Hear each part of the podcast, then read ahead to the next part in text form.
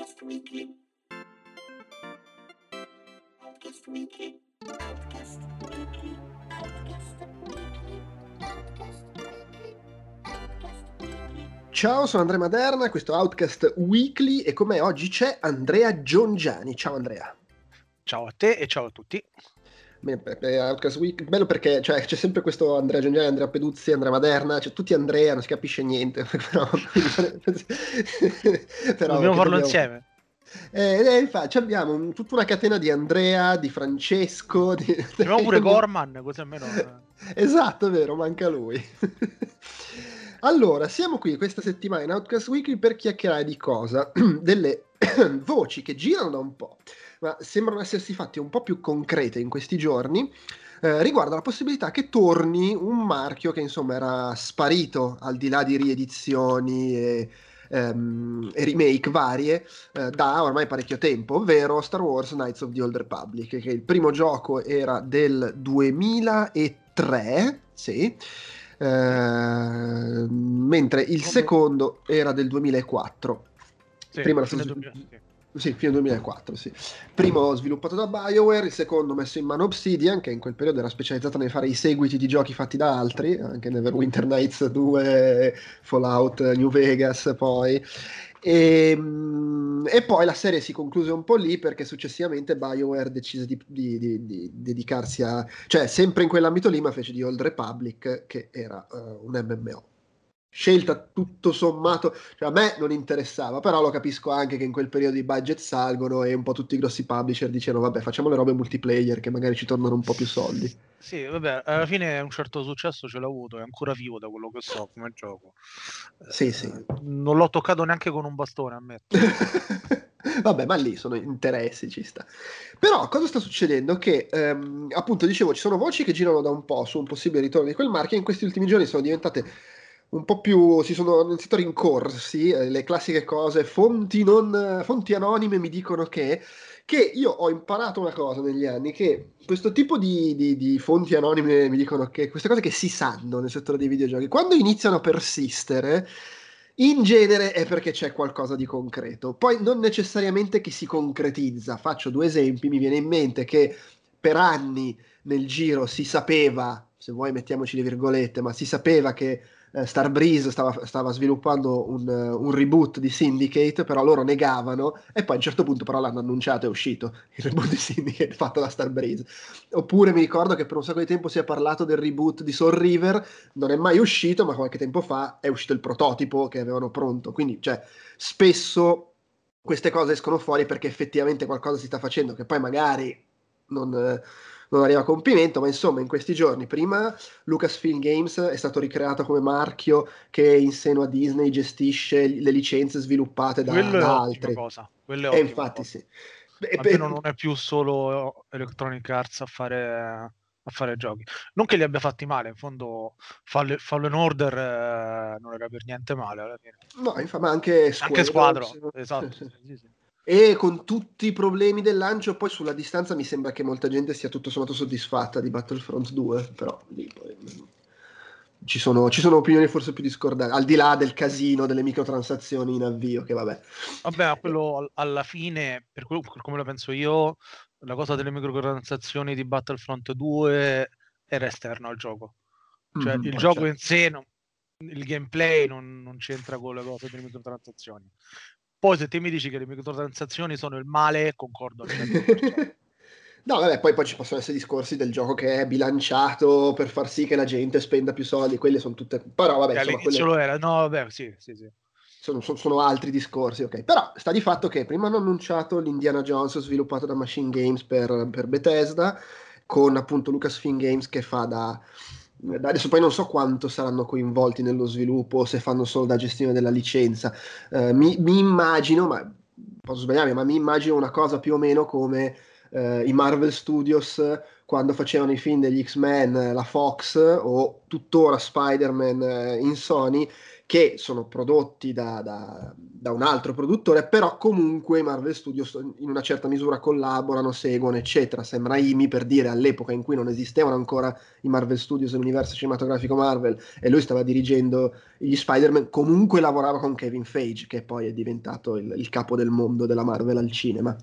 Mi immagino una cosa del genere, con comunque gente in Lucasfilm Games che segue un po' i progetti, anche perché poi adesso c'è questo lavoro di coordinazione che qualsiasi cosa esca di Guerre Stellari deve essere canonica, inserita nella continuity, eccetera, non importa se sono libri, fumetti, eccetera, quindi insomma c'è anche quello. Hanno annunciato che Ubisoft sta sviluppando un, un open world su, su, Guerre Stellari e adesso è cominciata a uscire fuori sta cosa, che non ci sono stati annunci, non ci sono state conferme né niente, però quello che si dice è che eh, sia in sviluppo un nuovo Knights of the Old Republic che non è specie di seguito, forse mezzo sì, in, in, realtà io ho anche sentito che non sono coinvolte né Electronic Arts né, ed è più grossa questa, neanche BioWare. Sì, eh, allora quello uh, che... Eh, quello che, viene, che è stato detto è che non, è, non, non lo fa BioWare e c'è Jason Schreier, il, il, insomma, il, probabilmente il giornalista di videogiochi più famoso in, in questi ultimi anni, eh, che eh, ehm, allora un insider di Resetera ha detto che non, un, che non è un grosso sviluppatore, quindi eh, mi immagino come non è BioWare, non è neanche Bethesda, e del resto Bethesda eh, si sta occupando di Indiana Jones, per cui mi sembra che l'idea sia di spargere le licenze in giro fra diverse, di non puntare tutto su un solo publisher sviluppatore come si era fatto con Electronic Arts. E Jason Schreier invece ha detto che eh, non è un nome facile da indovinare, cioè non, non, non, difficilmente la gente azzeccherà chi, chi, se ne sta occupando, il che mi fa pensare queste due informazioni unite, se sono da prendere diciamo come vere, ovvero non è un nome grosso, non è il nome che ci aspettiamo, è che possiamo scartare tutti i classici studi che ci aspettiamo che lavorino su un gioco del genere, cioè BioWare, Bethesda, Obsidian, eh, Larian, CD Projekt Red, tutto sommato anche Inxile a questo punto poi vai sì, a sapere. Sì, c'è da dire che se era Obsidian uh, c'era da festeggiare perché cioè, lo studio era ottimo. Però sì, in effetti con quello che ha detto, quantomeno le affermazioni note, effettivamente è un po' da scartare. Perché è, è un po' la prima cosa a cui uno andrebbe a pensare se si eh, esclude sì. BioWare. È anche vero che appunto CD Projekt Red vabbè, magari ce l'avevano in, in, canna come prossimo progetto, per sapere, però gli altri, cioè l'Arian sta a Baldur's Gate 3, eh, Obsidian comunque ha un progetto grosso, due progetti su cui sto lavorando, eh, cioè sono comunque tutti impegnati, no? Bethesda appunto abbiamo appena detto, vabbè che lo fa Machine Games, però a Bethesda già si è presa Indiana Jones.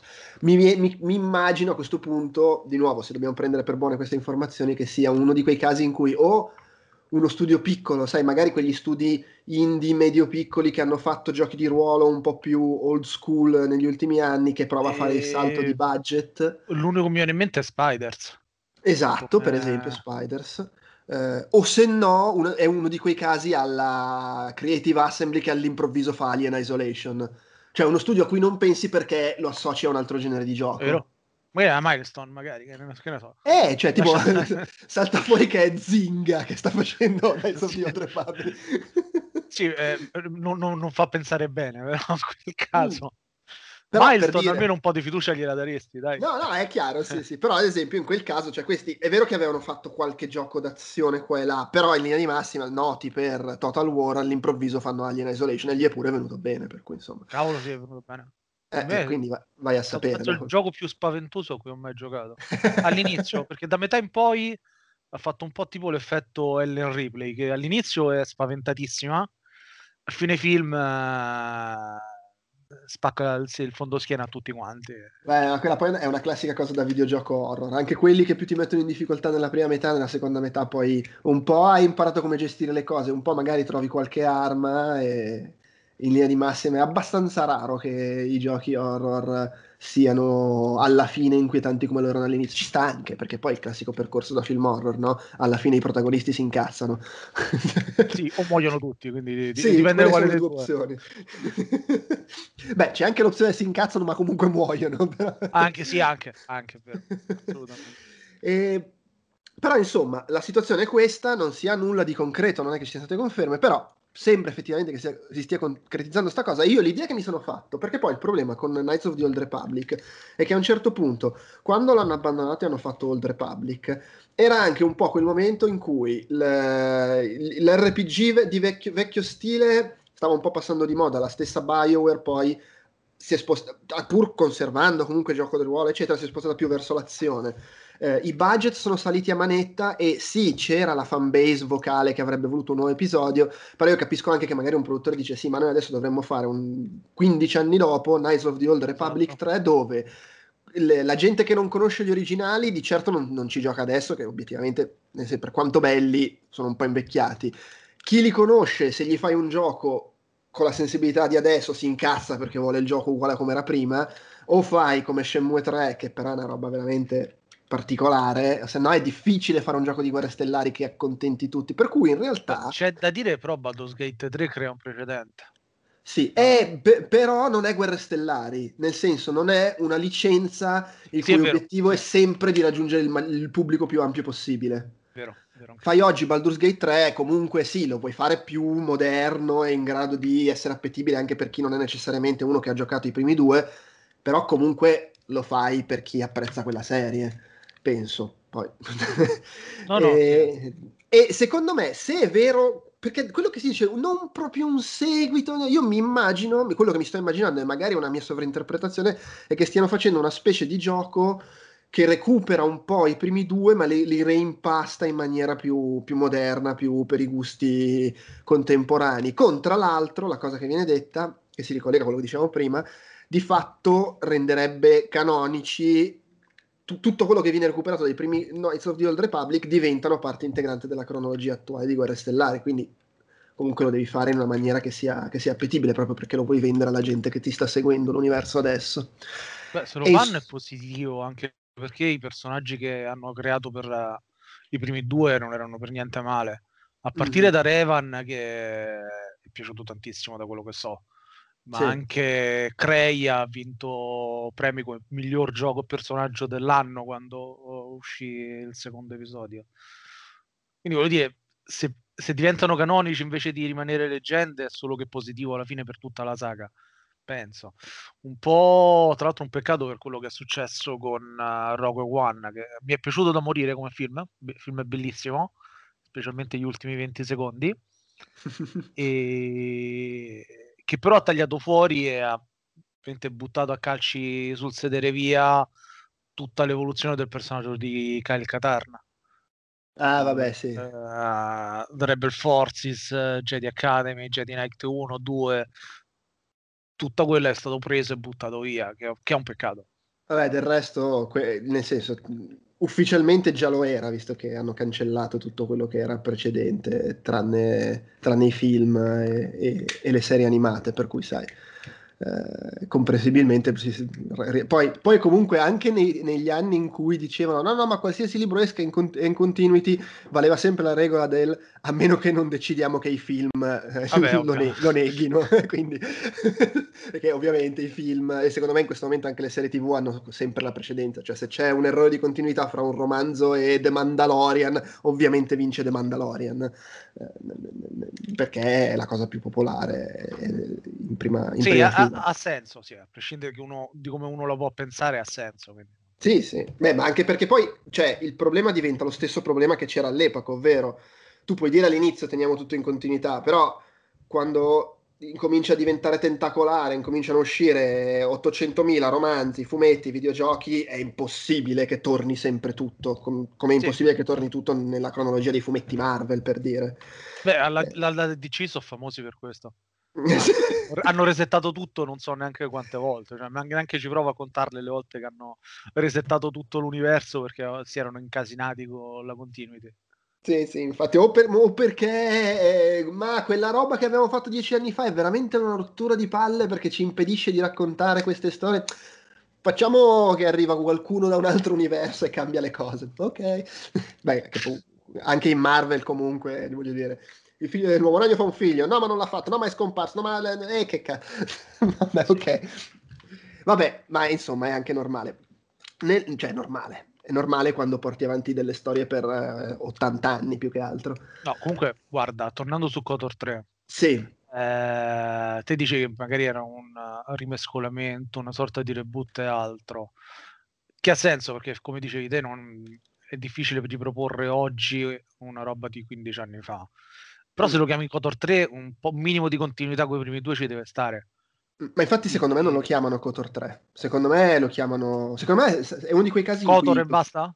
Sì, Knights of the Old Republic. O magari Knights of the Old Republic, eh, trattino, Revenge o sta fa, sai quando fanno i titoli super complicati. Eh, sì, sì. Perché, anche perché, nuovo, per tornare a quello che dicevi, f- ufficialmente i primi due giochi sono fuori dalla, dalla continuity. E quindi, cioè, non puoi fare un seguito di quei due giochi.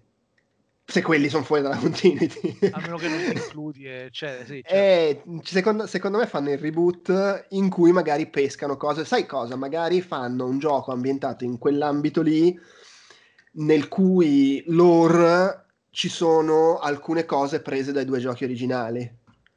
Eh, cioè, ah, che ne so, vent'anni fa il grande Jedi, le Revan, quel che è, aveva combinato questo, questo e quell'altro. Secondo me potrebbero fare una cosa del genere. Eh, poi, vabbè, poi è, è- da vedere. Mi quello che mi vale sempre il fatto che, essendo ambientato così tanto prima di qualsiasi cosa si sia mai vista in Guerre Stellari, possono fare quello che vogliono in linea di massima. Eh, vale sempre sta cosa. Credo che nella cronologia ufficiale attuale non credo abbiano ancora fatto molto ambientato in quelle epoche lì, così indietro rispetto anche ai prequel. Eh, è stata annunciata una serie TV, che però devono ancora fare, sulla, sulla vecchia Repubblica e basta. Cioè, fu- oddio, ci sarà stato sicuramente un- qualche fumetto o qualche romanzo, però non, non sono troppo sul pezzo su quel fronte. Però in termini di gioco io mi chiedo perché i due Old Republic, eh, allora no, io ho giocato al primo, non ho ancora mai giocato al secondo, ce l'ho sempre lì ogni tanto mi dico, ma vorrei recuperarlo. E, mh, alla fine Old Republic è un po' il ponte fra la vecchia BioWare e la nuova, nuova BioWare, per come la vedo io, nel senso che aveva un sistema di combattimento che era a grandi linee, eh, quello di Baldur's Gate alla fine, perché ehm, sì, tempo reale, ma metti in pausa e gestisci tutto. eh. Però poi invece la struttura di gioco era praticamente era già Mass Effect, perché c'eri tu che andavi da un pianeta all'altro con la tua astronave, sceglievi due da portarti in giro nelle missioni, sì. tornavi all'astronave a chiacchierare per portare avanti le trame con i personaggi e le quest opzionali dedicate a loro. C'era il sistema etico binario, che poi ovviamente lì ci stava una crema perché lato scuro e lato chiaro della forza. Infatti. Cioè, era Mass Effect fatto e finito, compreso il fatto che girare per i pianeti era una palla perché camminavi nel vuoto fra una missione e l'altra. Vabbè, le mappe erano più piccole, però dai. Vero, Cioè, vero. Io, allora, io ricordo svariati momenti in cui magari giocavo la sera tardi a Knights of the Old Republic ed ero lì che stavo camminando verso un posto per portare avanti la missione e a un certo punto mi svegliavo e col mio personaggio che stava correndo contro il muro. È, è un po' imbarazzante, ma è successo anche a me, quindi è, Però sì, cioè, è, è veramente quella cosa lì. Ovviamente poi Mass Effect quello che hanno fatto è stato spostare la parte di combattimento più sull'azione, tenendo l'elemento di metto in pausa, pianifico, eccetera, come diciamo una funzione del sistema di combattimento e non il cuore. Eh, mi chiedo se un nuovo KOTOR man- sarà pensato mantenendo quella struttura o magari sceglierà vie diverse, perché quella struttura poi oggi di fatto è diventata la struttura di Mass Effect. Sì, ma eh, cioè, diciamo che non credo che andranno sui turni, neanche i, tu- i cosiddetti turni in tempo reali, che poi erano comunque turni perché seguivano intervalli temporali fi- fissi alla fine, le azioni che si svolgevano apparentemente in tempo reale. Sì. Mm, non credo che oggi avrebbero il coraggio di usare quel sistema. No, così, a- cioè ormai quello è un sistema che oggi si vede ne- nei giochi di ruolo indie, i me- medi piccoli, cioè nei vari, che ne- adesso le varie cose fatte da Obsidian, per esempio, eh, o anche quelle di Inxile, si sono visti un po' di giochi, no? Anche, um, com'è che si chiama quello Cyberpunk Shadowrun? Sì, Shadowrun, sì. Più o meno Quelli- quella storia da lì si vede lì, no? Sì, quello, vabbè, quello era un po' più ispirato tipo XCOM tra coperture e tutto, però sì, Certo, sì. non, eh, è raro che uno studio grosso abbia, diciamolo, le palle di proporlo per un gioco che deve vendere tanto. Mm, I mm, turni spaventano purtroppo. Eh, basta che pensi pure al remake di Final Fantasy VII. Eh no, è chiaro, so sì, sì, sì.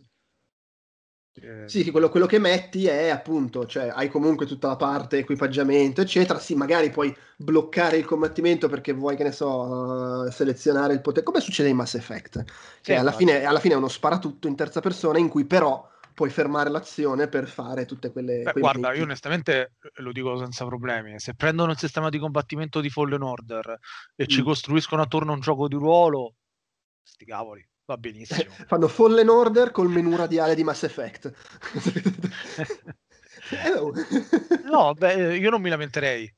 Sì. Eh, ci sarebbe chi si lamenta e dice ah, eresia, però vabbè, c'è, c'è sempre Vabbè, chi si lamenta. Quindi... No, è chiaro. sì. Tanto, alla- cioè, il punto, per come la vedo io, il- nei giochi di ruolo comunque un compromesso c'è sempre. Cioè, Sì, non è esatto, che devo- cioè, non, non deve qualcuno lo essere... scontenti sempre. qualcuno lo Eh no, ma per forza. E, e secondo me è anche un po' un equivoco questo essere così aggrappati all'avere le statistiche, le- il, il tiro di dado, i turni, eccetera.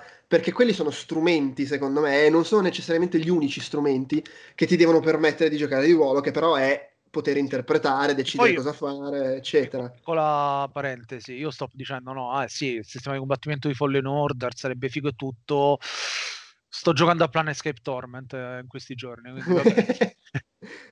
No, è chiaro, sì, sì. È che, è che mh, per alcuni la visione è un po'... Cioè, siccome negli anni Ottanta l- il modo che si era, si era trovato per fare i giochi di ruolo su computer era statistiche, grinding, combattimenti, perché di fatto non c'erano margini per fare altro, nei primi anni Ottanta dico, ma sembra che l'unico modo per fare i giochi di ruolo sia quello, quando poi il punto non è quello, cioè il punto è poter interpretare. Secondo me... Esatto. Pe- Esatto. Però, e, e io sono un grande fan del gioco di ruolo che è anche d'azione, ma che il suo essere di ruolo te lo dà nel far- lasciarti scegliere come affrontare le cose. Per però dire anche nella direzione opposta, il limite quando fai il gioco di ruolo in cui la componente d'azione è importante è che crei una barriera, nel senso che mi poni come barriera la mia abilità manuale.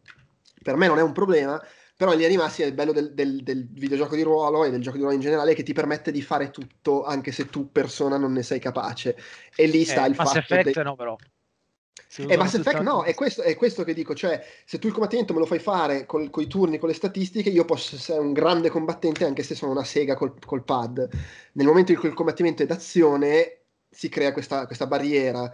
Però vabbè, cioè lì alla fine sono scelte. Io personalmente trovo molto più fastidioso e, e qui sconf- confesso il mio essere amante solo fino a un certo punto di BioWare, i giochi di ruolo in cui l'azione è una componente imprescindibile preferisco quelli che ti danno sempre la possibilità di gestire le cose in un'altra maniera. BioWare questo non l'ha quasi mai fatto, cioè i giochi di BioWare si combatte tanto. Disco Elysium eh, l'hai provato?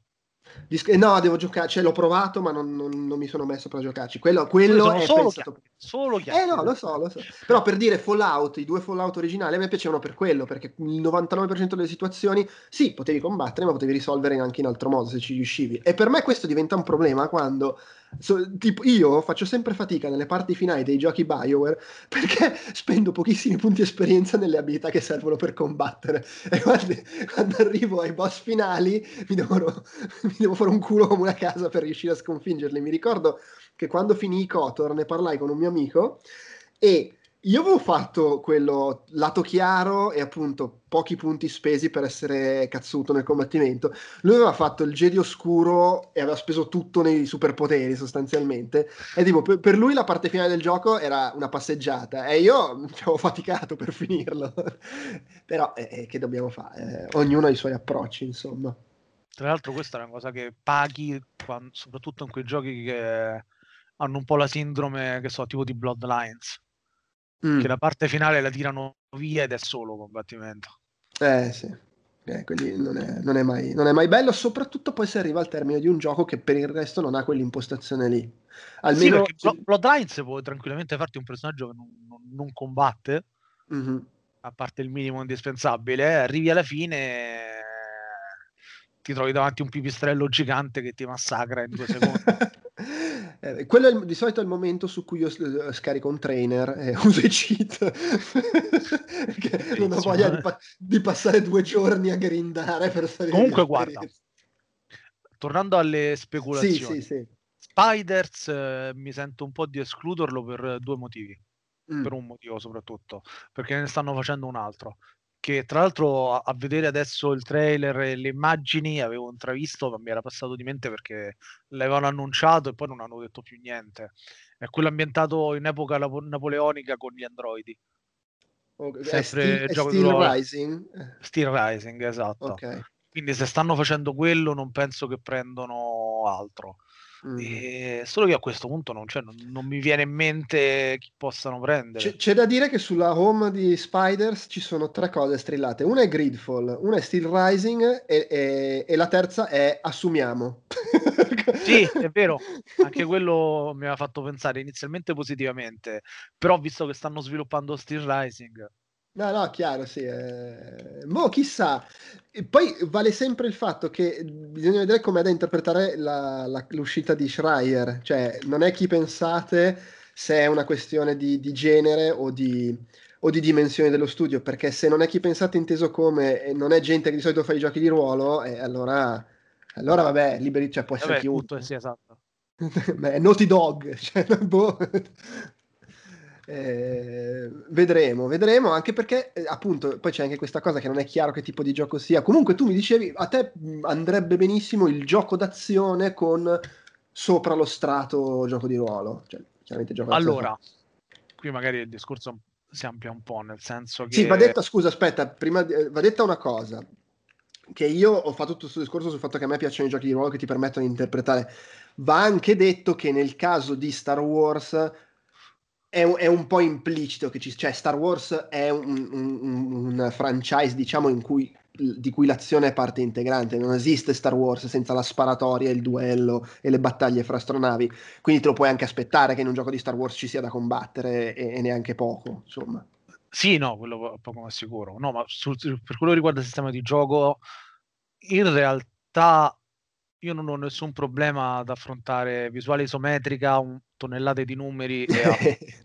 Eh, nel senso che a me va bene, o meglio, guarda, on- onestà al 100%. Dovessi dire come lo preferisco, se fanno uscire un gioco esattamente come Baldur's Gate 2 o Planescape Torment, io sono contento.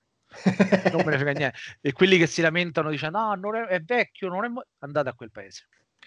Ok, in linea di- cioè a livello personale, a livello personale. Mhm. Detto questo, mi rendo anche conto al tempo stesso che non ha senso. Eh, nel senso, sono gusti che ormai non sono più, almeno per me, adatti allo scenario che abbiamo oggi come gioco, come opportunità di gioco e altro. Senza Sì, sai- contare sai, che più, più che altro, come dicevamo prima, sono cose che puoi fare se fai un- una produzione indipendente e magari cioè, tiri su anche, cioè, è anche un gran successo, perché comunque un- uno zoccolo duro, anche abbastanza corposo di gente che gioca a quei giochi c'è. Non credo abbia senso farlo se stai gestendo Sì, una licenza come esatto. Guerre Stellari e oltretutto non sei neanche Disney, cioè sei uno sviluppatore che sta pagando per usarla quella licenza. Esatto, esatto, cioè non, non lo, non lo fai. Non, eh, non ha senso, semplicemente non ha senso. Mi dispiace dirlo, nel senso perché, come ho detto, a me andrebbero bene. eh, però al tempo stesso, voglio dire, se mi ritrovo davanti a Kotor 3 fatto col sistema di combattimento d'azione moderno, di Fallen Order, con i dialoghi, la scelta multipla, la possibilità di interpretare un ruolo, e quella è la cosa più importante, visto che stiamo parlando di un gioco di ruolo, come dicevi te, tra l'altro, anche quello a me va benissimo, voglio dire, non voglio dire che lo sopporto perché sembra quasi che sia una cosa, una connotazione negativa il dire che sopporto un sistema di, gio- di gioco simile, ma in realtà va bene perché è adatto al giorno d'oggi. E- Ed è purtroppo un po' impossibile aspettarsi altro. Ehm, quindi ben venga l'innovazione del nuovo sistema, anche perché voglio dire, Cyberpunk, se togliamo tutte quante le proteste, casini, presunti disastri e altro, dimostra tranquillamente che puoi fare un gioco di ruolo in prima persona che ti permette di sviluppare un personaggio, interpretarlo e avere, al di là di tutte le proteste rumorose, 11 milioni solo di download digitali, senza contare le copie fisiche. Mhm. Quindi no, quello sì è. Eh, rimane il dubbio su chi possano scegliere, perché onestamente, escludendo anche Spiders, escludendo Obsidian, perché sono detto non è uno a cui penseresti, Obsidian è escluso, in Exile, eh, sì, non so quanto lo considerano grosso Exile. Lui quando parlava, quando ha fatto quell'affermazione. Exile mm, potrebbe mm. essere alla fine. Eh, eh, che poi in Exile, tra l'altro, eh, Wasteland 3 è comunque se- mi abbastanza un salto in termini di ambizione de- del gioco, eh, in termini tecnologici, diciamo. Quindi, sai, potrebbe essere la premessa a fare un salto ancora più grosso. Eh, boh. Sì, che comunque eh, Wasteland 3 era comunque a turni eh, vecchio stile, completamente vecchio stile. Più, Sì, sì, no, semplice, certo. più semplice rispetto al primo, però, c'è da dire. Mhm. Eh, al secondo, cioè non al primo. E Sì, anche rispetto al primo alla fine, volendo, sì, quindi più semplice e basta. Eh, boh, sì, vabbè, possiamo stare qua due giorni a cercare di capire cosa, cosa si inventeranno, ma eh, cioè, chi, chi- chi è che lo sta facendo e, e cosa se ne stia occupando. Spia- cioè, spiace, ormai ce ne eravamo fatti una ragione, però spiace rileggere di Obsidian che aveva in realtà già pronta l'idea per fare Knights of the Old Republic 3, ma all'epoca non gli, non- non gli diedero il via libera perché appunto si stavano lanciando in uh, The Old Republic, ma loro avevano proprio le, loro idee su come portare avanti il racconto, su come tirare in mezzo le entità antiche dei Sith e via dicendo, però eh, che ci dobbiamo fare? Poi era C'è da periodo- dire una cosa su Obsidian, Sì. però, che Mm. con Avellone che se n'è andato è Obsidian a metà, per quello che mi riguarda. Lasciando da parte tu- tutte le- lo scandalo che c'è stato su di lui, et- eccetera. Alla fine è, è un pezzo grosso ed era una persona importante nel creare storie e personaggi. Senza di lui Obsidian rimane sicuramente in gamba, ma almeno un braccio l'ha perso, ecco, per come la vedo. No, no, ci sta assolutamente. Va anche detto che eh, Obsidian, beh, allora è anche difficile che possa essere Obsidian perché adesso che è di proprietà Microsoft, cioè poi va a finire cosa fai in versione esclusiva Xbox, boh, cioè vai a sapere. Eh, va anche detto che se vai a vedere la storia di Obsidian, eh, loro da- hanno lanciato The Outer Worlds, che è forse la prima volta che fanno un gioco con valore di produzione AAA che esce senza essere tutto scassato. voglio dire, Vero? hai- hai- ha lo stesso Kotor 2, ma anche eh, Alpha Protocol per dire, o Fallout New Vegas, Dungeon Siege 3, sono tutti giochi che quando sono usciti eh, avevano grossa crisi eh, e non tutti sono stati poi sistemati. No, eh, vabbè, non è vero, c'è stato South Park eh, The Stick of Truth che era uscito abbastanza pulito, però poi loro si sono messi a fare le cose più, cioè si sono buttati sulla scena più, come dire, eh, prudente come, come tipo di produzione, Pillars of Eternity, ehm, eh, Tyranny, e con Outer Worlds sono ritornati sulle- sui giochi un po' più grossi, anche se vabbè, immagino non abbia dietro gli investimenti di un, che ne so, di un Morrow, cioè sì, di un Morrow, di un Elder Scrolls, però è uscito pulito il gioco, che eh, mi sembra un passo avanti rispetto alla loro storia personale. Sì, perché Eh. io l'ho giocato appena uscito e non, non mi ha dato problemi. Effettivamente è una cosa eh, stranissima Mm. Vabbè, eh, da parte che- loro. Che bello dire che è una cosa stranissima. Vabbè, sì, dai, do- dopo eh, i capolavori che ci hanno dato in termini di bug e disastri, Eh no, no, eh, certo, eh, certo. te li aspetti un po'. Sì, sì, no, infatti. Va bene, dai. eh, secondo me più o meno quel che c'era da dire su sta cosa l'abbiamo detto. Adesso vediamo se effettivamente annunceranno qualcosa, se effettivamente cosa sarà. Io resto abbastanza dell'idea che se questa cosa è vera, sarà- non sarà un Knights of the Old Republic 3, ma sarà un Knights of the Old Republic. Poi cosa questo significhi in termini di tipo di gioco e recupero della, del- diciamo, della mitologia dei primi due giochi rimane tutto da vedere quello di sicuro mi aspetto che comunque se non è se- anche se non sarà un gioco di ruolo straclassico sia cioè anche solo una roba la The Witcher per dire cioè gioco di ruolo d'azione eh, secondo me potrebbe essere molto quella la direzione se, se mirano alto Eh, Sì. nel, nel- nel bene e nel male non saprei come Sì, altro eh, per me è nel male, però co- è possibile. Sì. Il problema è sempre lo stesso, però, che se tu fai guerre stellari, cioè, e mi chiedo come lo stiano affrontando lato l'open world che deve fare Ubisoft, però qua si apre tutto un altro discorso, è che di fatto Guerre Stellari ha questo problema che è la scala è galattica. Quindi non è che tu puoi fare un- un- un'isola enorme da esplorare o un pianeta enorme da esplorare Cioè, se gli levi il fatto di viaggiare fra i pianeti, gli levi parte del suo spirito. Non credo esista nulla di guerre stellari in cui non c'è nemmeno un balzo nell'iperspazio. Eh, E... quello in realtà virtuale. Quello che hanno fatto uscire in Ok. realtà virtuale. Ok. Che però, vabbè, è, una, è un'esperienza. L'hai giocato pure te, tra l'altro, dai.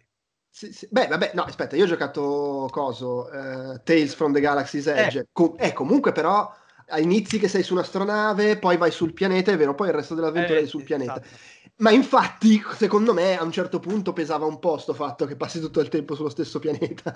non lo so, cioè, gli No, no, manca concordo qualcosa. perché verso la fine mi annoiava. Quindi...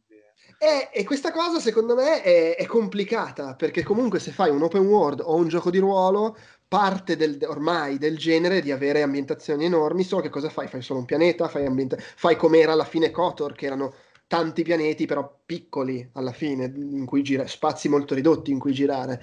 Sono curioso di vedere come affrontano questo aspetto qua, perché No, non, è, non è scontato. La tua ipotesi è probabile, ovvero gioco di ruolo d'azione slegato dalla trama dei primi due, Mm. eh, senza il 3 attaccato, attra- attaccato. Sì, sì. Anche perché voglio dire, Baldur's Gate 3 ha quel 3 accanto, ma almeno per quello che si vede nella versione Early Access non c'entra niente. Eh no, è Non chiaro, so se te l'hai provato. Non so te No, l'hai no, no, non l'ho provato. Ok, Eh, non, non c'entra niente con Baldur's Gate 1 e 2, eh, come trama, come, anche come Mhm. ambientazione in sé. Cioè sì, sono i Forgotten Realms eh, e, e c'è Baldur's Gate come città, ma almeno in quel che si vede ne- nel, nell'early access è totalmente slegata la trama. Beh, ma del resto lì è la forza del marchio, nel senso Baldur's Gate è la città. Tu puoi raccontare 100.000 cose che succedono lì dentro, non devi per forza fare il seguito del gioco vecchio. E qui vale lo stesso, i Cavalieri della Vecchia Repubblica, cioè sono storie nella, nella Vecchia Repubblica. Puoi recuperare degli elementi, ma non è che devi per forza fare il seguito diretto.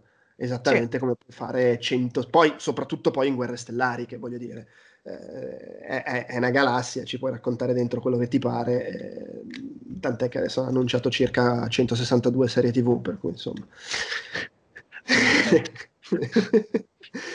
Va bene, va bene, va bene, dai, vedremo. Eh, direi che per oggi è tutto. ehm, grazie dell'ascolto, grazie a te per essere venuto a chiacchierare del nulla assieme a me. Figurati, sempre piacevole pia- parlare del nulla. Eh, no, è sempre la nostra forza. E, e niente, alla prossima settimana con Outcast Weekly. Ciao. E ciao, e visto l'argomento, lunga pace e prosperità. Lunga vita, cavolo, vedi, ho fatto incavolare tutti. ho fatti. Eh, vedi, hai voluto fare il brillantone e hai anche sbagliato. E così si incavolano sia gli uni che gli altri. quindi, eh, giustamente, giustamente. Obiettivo raggiunto.